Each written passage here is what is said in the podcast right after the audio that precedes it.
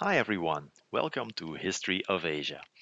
As you may have guessed, we discuss the history of Asia over here, but we do it in an unorthodox way. We start off in the present, then work our way back to the past. In the first series, we covered the history of Arabia. Now we are talking about Persia, or Iran if you will.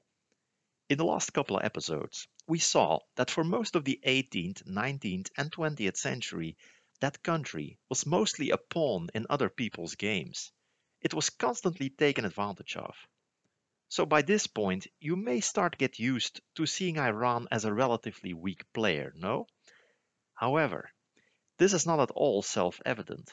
For until the 1700s, the Persians were not a people to be trifled with.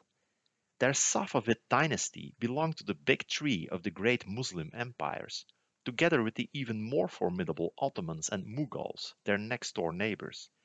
But while these other two lost ground to the Europeans only slowly, the downfall of the Safavids happened very sudden, and without Westerners having anything to do with it. In fact, it's often blamed on a single blunder, an unnecessary defeat against the smallish force of Afghan rebels. As we discussed last episode, after their surprise victory, the insurgents laid siege to the Iranian capital. With the starving population resorting to cannibalism, the Shah had no other option but to surrender his throne to the rebel leader, Mahmud Hotak, who thence became Shah. But since most of his new subjects did not recognize him as their king, and since he didn't have the power nor the intention to impose stability, the realm quickly fell apart it would prove the beginning of a century of anarchy and civil war. It's almost a miracle that Iran survived this period at all. As a distinct country, I mean. It long looked like it would be torn apart by its neighbors. That it did survive was in large part due to the short and turbulent reign of Nadir Shah, a gang leader turned king who gave the invading forces a bloody nose. Apparently, this discouraged them from further intrusion into Iranian territory for the remainder of the 18th century. That and the fact that it was ruined anyway and therefore not worth the trouble. In fact, rather than playing into its rivals' hands, Iran's instability would yet cause them headaches. Nadir's aggressive wars brought grave damage to the Mughal and, to a lesser degree, the Ottoman Empire, which would prepare the ground for European advances in India and the Middle East. Besides, the long period of decline ensured that when Iran was finally reunited under the Qajars, it was in no position to withstand the advance of Russia and Britain, who turned it into a semi-colony, like we've seen. The only reason why it didn't become a full-blown colony was that it had to act as a buffer state. Perhaps the most enduring legacy of the dark 18th century was that it enabled the rise of an activist Shiite clergy, which would eventually culminate in the current Islamic Republic. So it's by no means an exaggeration to say that the sudden collapse of the Safavids was a world-changing event, a political earthquake that caused tsunamis far and wide, and that still continues to make waves until this day. So I think it's well worth having a closer look at its causes. We discussed the immediate cause already. There was an insurgency in the province of Kandahar in today's southern Afghanistan.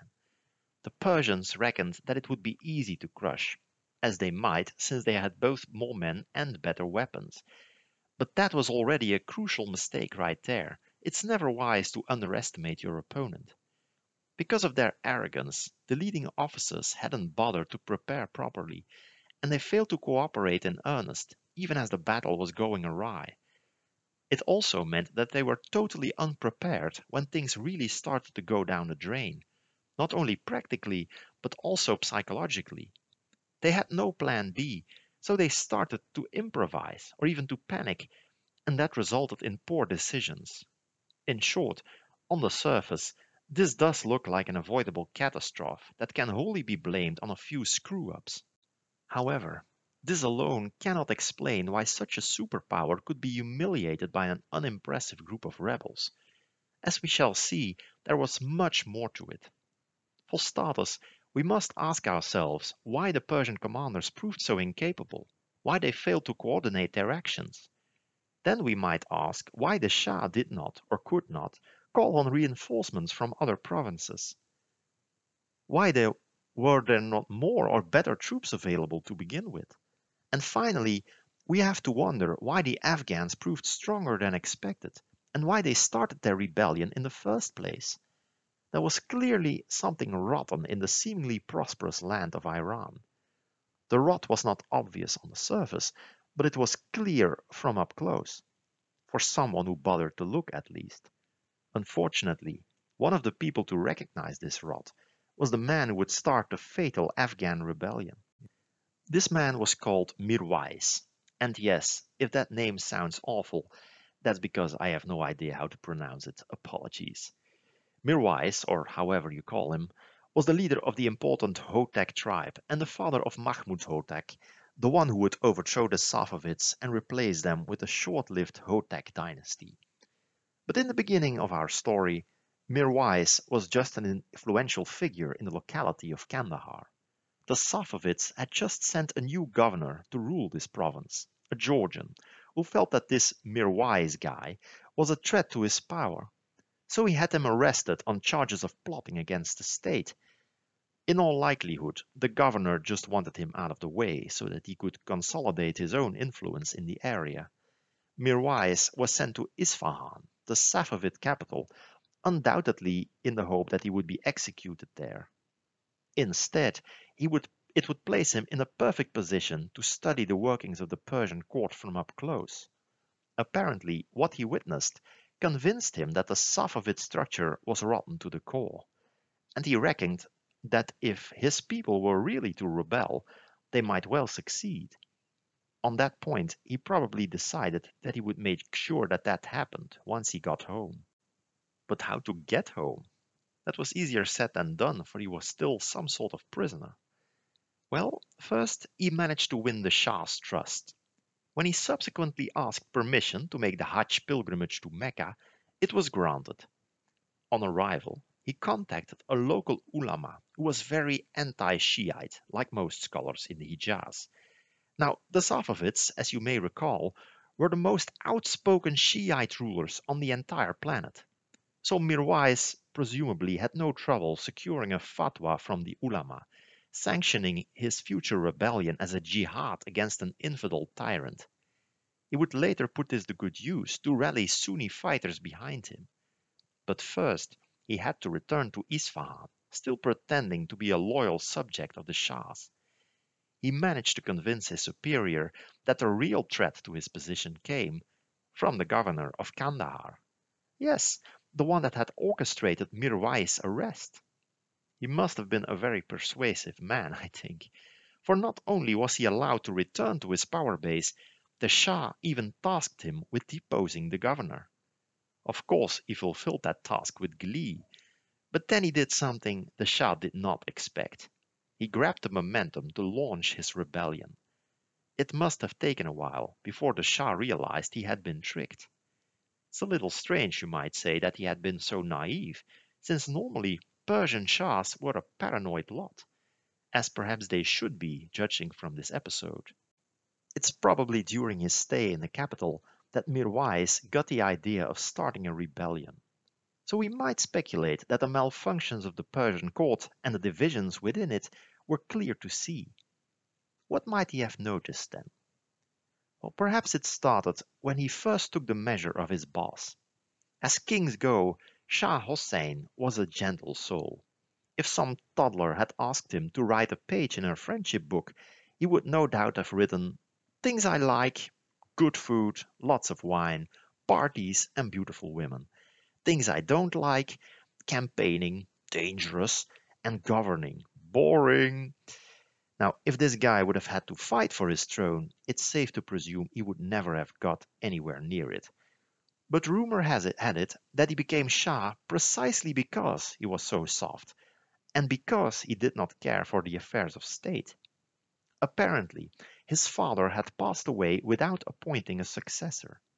So it fell to the court nobles, the clerics, and other hangers-on to decide which prince, which prince sorry, would get the job. We should not be surprised, I guess, if they picked the one that would prefer to be left alone and leave the hard work to them.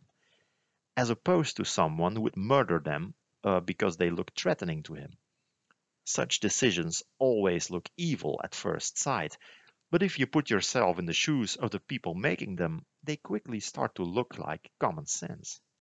Now, even more than the people controlling them, such weak rulers are almost invariably judged harshly by historians. Many claim that in a monarchy, a weak ruler always means trouble for the empire. Now, I'm not so sure whether I agree with this, and I don't think this criticism is always fair. Had Hossein showed more ambition, he would likely not have been chosen as Shah in the first place, which would mean that the man who would become Shah instead probably would have murdered him. So shying away from politics was perhaps the surest way to stay alive. But perhaps it was even better for the realm. For you see, Safavid princes were probably among the worst possible candidates for leading their country. That's because, starting with Abbas the Great, Shahs had always locked their sons away in a harem. This was because the ruler feared that one of them might otherwise gain a power base of his own and then attempt to overthrow him. Indeed, Abbas himself had overthrown his own father. He wanted to shield his sons from politics to make sure that they could not do the same to him. That was the theory, at least. But it was clear from the start it didn't quite solve the problem. Abbas had three sons. He had one killed and the other two blinded because he suspected them of plotting his overthrow. Probably they were innocent, but the story attests to the fact that locking the princes away that didn't remove the possibility of a coup, nor the suspicions of the Shah. It did, however, have a negative impact on the quality of leadership, for the harem was not exactly an environment that encouraged a healthy mind in a healthy body. Until the moment they were either enthroned or murdered, the princes spent their entire lives in idleness, drinking, smoking opium, and fornicating. That last activity may sound rather benign, perhaps, but it may well be largely responsible for the other two. The polygamy made the Persian court a perfect breeding ground for sexually transmissible diseases, most of all syphilis, which, I have heard, can be very painful. And remember, back then, there were no effective painkillers like we have today. However, there did exist a drug that could ease the suffering, but it was a drug in two meanings of the word opium. The combination of constant agony and incessant intoxication might explain why so many rulers of the time had a reputation for madness, and not just in Iran, but in other countries with a similar court culture as well. We met several mad kings in the last episode. Now, these were warlords, and they'd had a very different youth uh, from the spoiled uh, Safavid princes. Agha Mohammed was even a eunuch, so frolicking around was probably not on his menu. But they all suffered from pain, from wounds, or indeed from mutilation. And where else could they find relief from that except by turning to alcohol or drugs? This is often glossed over, and therefore it's thought that these people were simply mad with power, which in turn fits the Orientalist stereotype of the despotic East, as if mad rage is in the Asian's blood somehow. That's of course nonsense. In Europe, there was no shortage of less than healthy monarchs either, which was partly due to another, equally unhealthy practice, also related to the succession. There were, was a lot of inbreeding in the royal houses of Europe. Even when this didn't cause insanity in itself, which it sometimes did, it often led to ugly, painful afflictions, which again were remedied in ways that were bad for your mental health. By the way, syphilis was rampant in Europe too. The harem also engendered paranoia. In Europe, succession crises often occurred because the king failed to produce a rightful heir with his queen, which created a power vacuum. In the Muslim world, there was little chance of that, since rulers took multiple wives, sometimes a great many, as you will remember, Fath Ali Shah Qajar may have had a thousand children. The problem then was not that there was a lack of possible heirs, it was that there were too many of them. And there were no firm rules on who would be the first in line. So once the Shah died and one of his sons succeeded him, the other princes were often put to death together with their closest family. That's why the women in the harem were notorious for their so-called scheming, in, uh, in air quotes. Uh, this word, by the way, is a typical patriarchal bias. If men do the scheming, it's called shrewd maneuvering. If a woman does it, it's often presented as conniving. While, if you think about it, what's the difference, really? Besides, these court women did it not because they were backhanded or power-hungry by nature. They had little choice, for their life and that of their children simply depended on it. If a rival got her son on the throne, she was finished. So influence at court was a zero-sum game, and she had to compete, willing or not. Wouldn't you scheme all you could to keep your children safe? The result was an environment that encouraged paranoia and ruthlessness. I've always found it fascinating how generations upon generations of monarchs could find it in their hearts to murder or maim their own flesh and blood, I feel I could never do any of that if my life depended on it, and I'm pretty sure you all feel the same. But then again, we didn't grow up surrounded by booze, drugs, and concubines. At least I didn't. Imagine if your father deposed your grandfather, perhaps killed some of your uncles and brothers, and that the earlier generations did the same. Suppose your father then locked you away for fear that you might depose him one day. And then imagine your mother warning you every day that your half brothers are conspiring against you and that they wouldn't hesitate to kill you if they had the chance. You might feel a little different about brotherly or fatherly love then. And that in itself might also make you a wee bit paranoid, I think. Then add to that a daily dose of alcohol, opium, and perhaps constant pain from syphilis. Et voila, we have a vicious idiot king. Not that long ago, it has sometimes been claimed that the strong influence of women in this period was responsible for the weakness of the Shah. Luckily, this wrong-headed view is no longer in vogue, but there is still an impulse to think where there's smoke, there's fire. It's true that cliches seldom appear out of thin air. Therefore, I think it's worth considering where a stereotype comes from, so that it becomes more obvious where the flaw in the thinking lies precisely. It is true that the bond between a prince and his mother was usually very strong, and that therefore the queen mother often had a lot of influence over the Shah. That's only logical, as she was the only person whom he could always trust, all emotions aside, since her fate depended on his. So there is no denying, I think, that some women did wield a lot of power at court. What is unfair and plain wrong is to see that influence as a reason for the bad quality of government, as if their gender was somehow responsible for poor decisions or for making the Shah soft in air quotes. The indolence of many Shahs and the power of court women resulted from the same causes, namely the institution of the harem, but there is no reason to believe that the influence of women in itself had a negative impact. I suppose it will be obvious by now that keeping princes in the harem until their father died that had terrible consequences for the quality of later rulers. It was the worst possible preparation for the task that lay ahead for them. Indeed, preventing them from gaining political experience, that was the whole point of locking them away. For all the wise measures that Abbas initiated, and that were later abandoned, it was this very harmful one that would prove the most enduring, and little wonder, since his successors had just as much reason to fear their offspring as he had. According to Stephen Dale, there was just one effective ruler in the entire Safavid history after Abbas, and that was his namesake Abbas II. Dale attributes this to the fact that he became Shah at age 10, before the poisonous harem culture had time to turn him into a bored, sickly addict. Ironically, however, Abbas II's most important military feat was to capture Kandahar from the Mughals.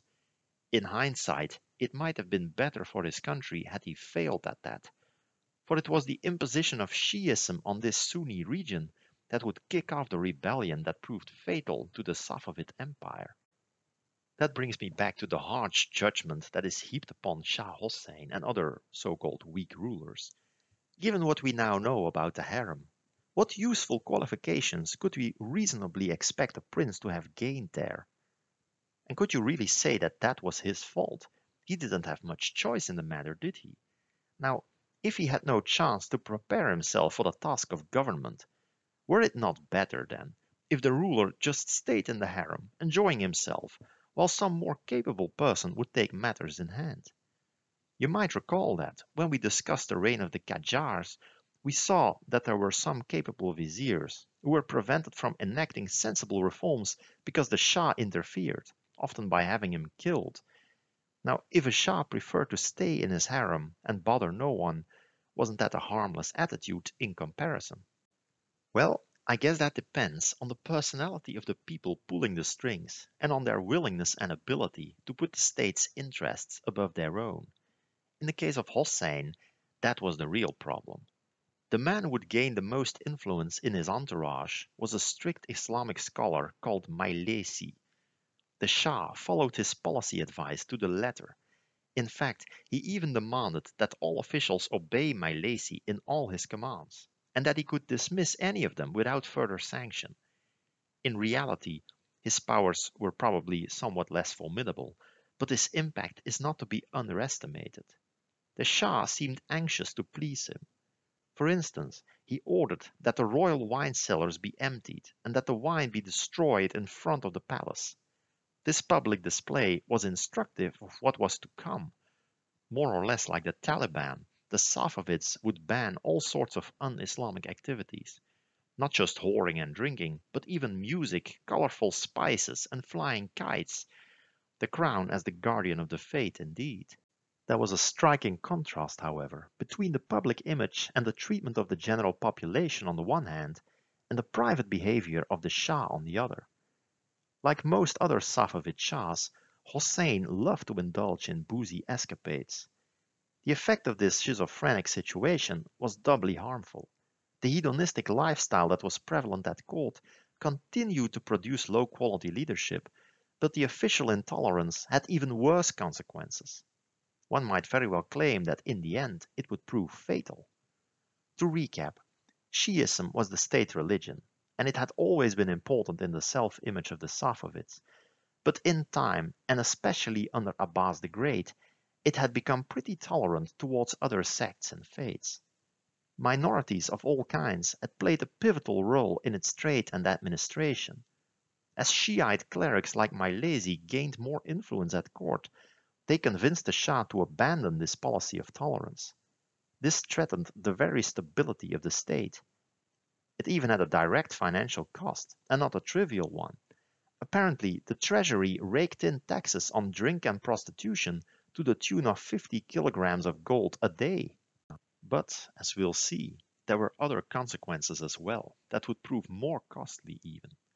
The renewed intolerance antagonized the Sunnis and Sufis of Iran's periphery and chased away the minorities that were crucial for trade and for international relations. We've already seen that the instigator of the fatal Afghan rebellion obtained a fatwa which sanctified his war against the Safavids.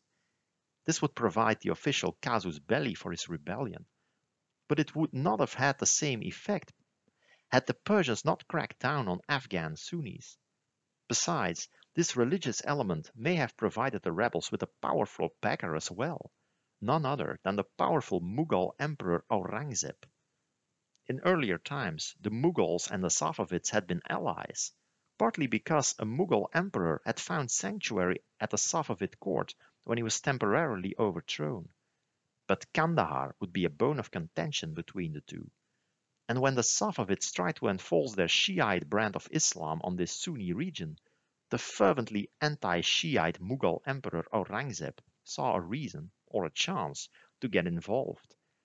I must say that not every book on the subject even mentions Mughal involvement, which I find kind of weird, but it might explain why the Afghans were stronger than anticipated, for the Mughals could provide significant military assistance. All in all, the Safavids would pay a high price for their hypocritical intolerance. Now, Majlesi may have been the single most influential person in Iran, but it's not as if he was the sole puppet master.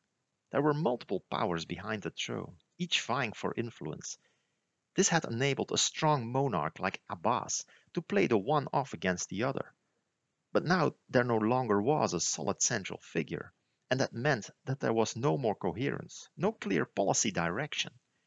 Besides, in this power struggle, there was little room for compromise. He who tried but failed to win the Shah's favor was bound to be destroyed by his enemies. So with a weak and uninterested man on the throne, the Safavid court became even more of a snake pit than before. If a piece of woodwork is rotten, that sometimes becomes visible only when something hits it. This happened in the pivotal fight against the Afghans.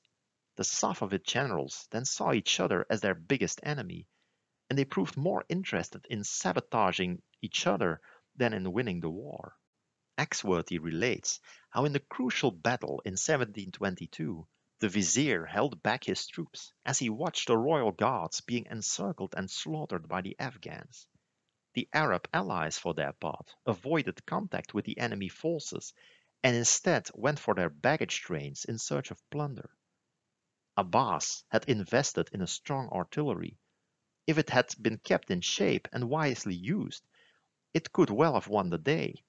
But now it had become too small, as well as too badly positioned and undefended. So the artillery was destroyed before it could be deployed properly. Clearly, not only were the Safavid commanders not cooperating, nor were they very capable, which also may have had something to do with the crabs in the bucket dynamic in the elite. Those that looked too capable were seen as a threat and brought down. Survival of the fittest, uh, fittest does not mean that only the strong survive. The ones that thrive are those best adapted to their situation. And in this particular environment, showing strength and capability did not enhance your chances of survival. On the contrary, while in the environment of the battlefield, it was another story. The most important members of the elite, probably, were the so-called Kizilbash. These were Turkmen tribes that had migrated to Iran together with the Safavids and helped create the empire, like the Qajars or uh, the Afshar, Nadir's people. Originally, they had been formidable fighters, very skilled as horsemen, like many peoples of the steppe. Once in power, they became a martial elite. Now, if earlier confrontations with the Ottomans had made something plain, it was that the military balance was shifting in favor of those with more gunpowder at their disposal. Abbas the Great had understood that if Iran wanted to become the equal of the great gunpowder empires, well, it had to invest in gunpowder. He did this, and thereby he turned the Persian army into a brilliant fighting force. This did not only result in a strengthening of the state's power vis-à-vis its external enemies, but also internally. In the first part of this series, we saw that Iran is sometimes compared to a mountain fortress, in which the different chambers can be closed from within with relative ease. Some local lord in, say, the Caucasus could hold out for a long time in this mountain castle. But if the other party has cannons, which can destroy such fortresses, well, that changes the matter, doesn't it?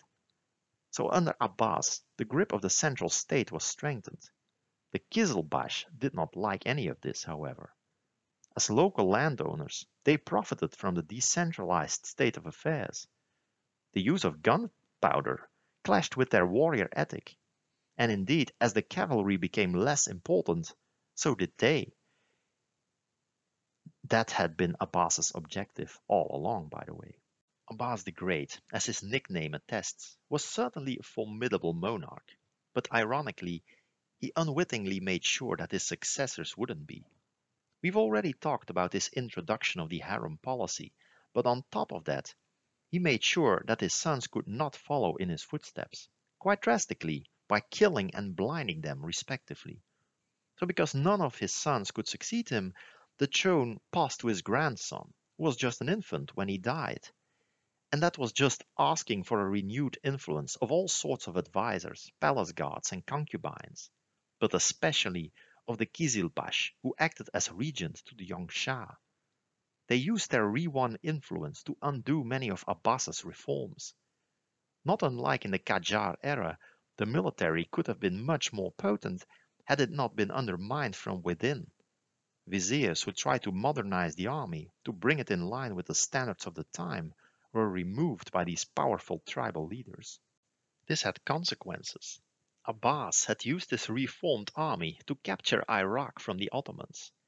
If it could take on one of the strongest armies of the pre-modern world, I find it hard to imagine that this army would have much trouble with the band of rebels that eventually destroyed the Safavid Empire a century later, but by then the army had degenerated.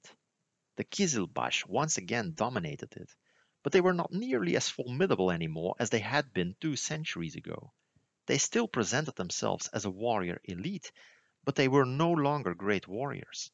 Instead, they had become a spoiled elite, uh, with uh, land riches and all sorts of privileges.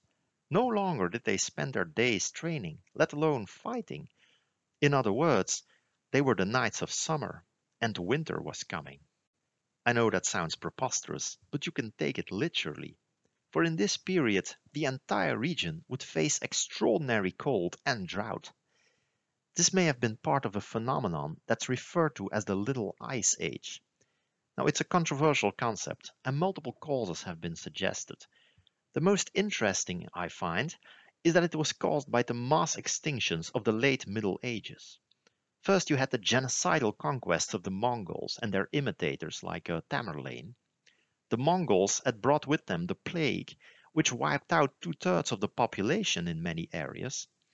Then in the New World, you had the arrival of the conquistadors, which caused even more extreme extinction. Entire regions of America were completely depopulated by disease long before the first Europeans set foot there. It would take centuries before the population reached medieval levels again. In the meantime, a huge area of farmland was once again covered with trees. Um, if uh, civilization is destroyed, the jungle grows right back. And as we are all too aware of these days, Trees take carbon dioxide out of the atmosphere, so when there are many more of them, the Earth cools. Hence the Little Ice Age. Now again, there are many other theories. For instance, that it may have had to do with volcanic activity. And it's also disputed whether this or that local phenomenon can be traced back to global CO2 levels. But it sure sounds like a fascinating theory to me, so I couldn't resist bringing it up. It is key to understanding the collapse of the Safavids too, for regardless of the causes, the climate in and around Iran did become harsher. And like the coming of the long winter in Game of Thrones, this meant that people would start to move en masse. Nomads found that their grazing land could no longer feed their animals, so they migrated. Now, asylum seekers that arrive alone are often victimized, unfortunately. So understandably, the nomads sought safety in numbers. They put aside their differences and lined up behind one leader. The Afghan uprising was not the only one that the Safavids had to contend with. Kurds, Balochis, and Turkmen, among others, also rose up in this period. The Safavids constantly had to send out troops. The fact that these problems could arise anywhere and in more than one place at the same time meant that they could not afford to send their whole army to face any one of them, so too with the attack of the Hotaki Afghans. Besides, there were other, even more dangerous enemies lurking just behind the border, like the Ottomans and the Uzbeks. So the Iranian forces were divided and kind of overstretched. And given the fact that its terrain was so hard to traverse, these different border troops could not easily come to each other's aid, even if they wanted to, and given the ambitions of their commanders, that was not always the case either. Even if the Persians managed to repress most of these uprisings, there were hardly any spoils to be gained from that. Unlike earlier wars of conquest, these wars only bled the treasury dry, and it was in a bad state already. Stephen Dale describes the state's financial position at the end of the 17th century as critical. As with the Qajars later on, a shortage of cash diminished the possibilities of investing in the army. Now this is yet another reason why the Safavid state would prove more fragile than it looked on the surface. Iran, like most states at the time, depended mightily on agriculture. It was the farmers who had to pay for costly wars. But they could ill afford this. They faced poor harvests as a result of the unfavorable climate. In desperation, they wanted to leave in great numbers. In earlier periods, they had been allowed to do that. There was no tradition of serfdom in Iran An exodus of farmers on such a giant scale, however, would surely spark a giant food crisis. To avoid this catastrophe, the peasants were forced to stay put, a desperate and unprecedented measure, and of course it caused further unrest. Now, due to its topography, Iran had always had much less farmland and less farmers than their Ottoman and Mughal neighbors. That was one reason why Abbas I had gone to such lengths to conquer the densely populated and fertile region of Iraq. It could serve as Iran's breadbasket and provide a lot of tax income. But already in 1638, about a decade after his death, the rich territories of Mesopotamia were lost again, this time for good. Partly because of the deteriorating state of the Persian military, partly because the Ottomans were no longer occupied in Europe as before. After the loss of Iraq, Iran lacked the resources to fund an army that was on a par with that of its rivals. To make up for this, it had to find other sources of income. Instead, it lost one, namely trade. Abbas the Great had successfully supplemented the income from agriculture by investing obsessively in trade, most notably in silk, on which he had imposed a state monopoly. This was crucial, for only this enabled Iran to pay for imports and it depended on these imports for basic items like food or cotton cloth. And while domestically, Iranians mostly used copper coinage, to pay for imports, they needed silver. Alas, Iran faced a structural trade deficit. It imported much more than it exported, the lion's share from India. So silver was constantly flowing out of the country towards the east. Stephen Dale quotes a contemporary as follows quote, going to the Indies, to Surat, where all silver of the world unloads, and from there, as fallen in an abyss, it does not re-emerge. Unquote. Many of these riches, by the way, would soon move in the opposite direction, as Nadir Shah set out to rob Delhi of its fabled riches. But in the meantime, the constant drain of silver not just decreased the state's capacity to invest in the military, but also affected ordinary people. Still, Thank God that it could still export so much silk to the West. What else was it going to do? Alas for them, the gatekeeper for Western markets was their arch enemy, the Ottoman Empire, which at times imposed a sort of trade embargo. One reason why this could be circumvented was because the silk trade was mostly in the hands of minorities, mostly Christian Armenians and Georgians.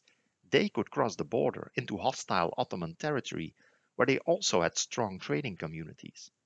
Such minorities made the trade run smoothly, even during wartime. Abbas had no problem with their religion. On the contrary, the fact that it isolated them somewhat from the rest of society, that was an advantage as far as he was concerned. It made them more dependent and hence more loyal. But later Shahs would not be so pragmatic. Under the influence of people like Majlesi, minorities were badly discriminated against and sometimes attacked. This caused great harm to the trade. To make matters worse, silk producing regions were either lost or destroyed in wars. But even before that, Abbas's successors had abandoned the state monopoly on silk so that the treasury could no longer profit from it. Note that this financial disaster was of Iran's own making. Europeans had nothing to do with it. On the contrary, the Dutch and the British had even provided an important market for Persian silks. By extension, the same goes for the entire catastrophe that befell Iran in the early 1700s, and that would be the start of a long period of misery. As we've seen, there were many causes for this, but none of them had anything to do with Europe. If I had to pick one factor that I think was the most important, I guess I'd point to the rising intolerance because it caused or worsened so many of the other factors. It cost money, it isolated Iran diplomatically, it gave ideological ammunition to its Sunni rivals, it sapped its intellectual dynamism, it destabilized the periphery, and it undermined trade. In other words, nearly all the factors that led to the eventual implosion can be linked to it. But then again, perhaps this just shows my own personal preferences. What we seek, that we shall find, I suppose. On the other hand, isn't it interesting that right now, Iran's intolerance is once again contributing to these same problems? The religious strictness means a lot of foregone income from entertainment, tourism, and trade. Militant Shiism led to costly involvements in foreign wars and has unnecessarily brought Iran powerful foreign enemies that might otherwise be natural allies even. The intolerance also means less homegrown innovation and has caused a brain drain. Isn't this a textbook example then of how history sometimes rhymes?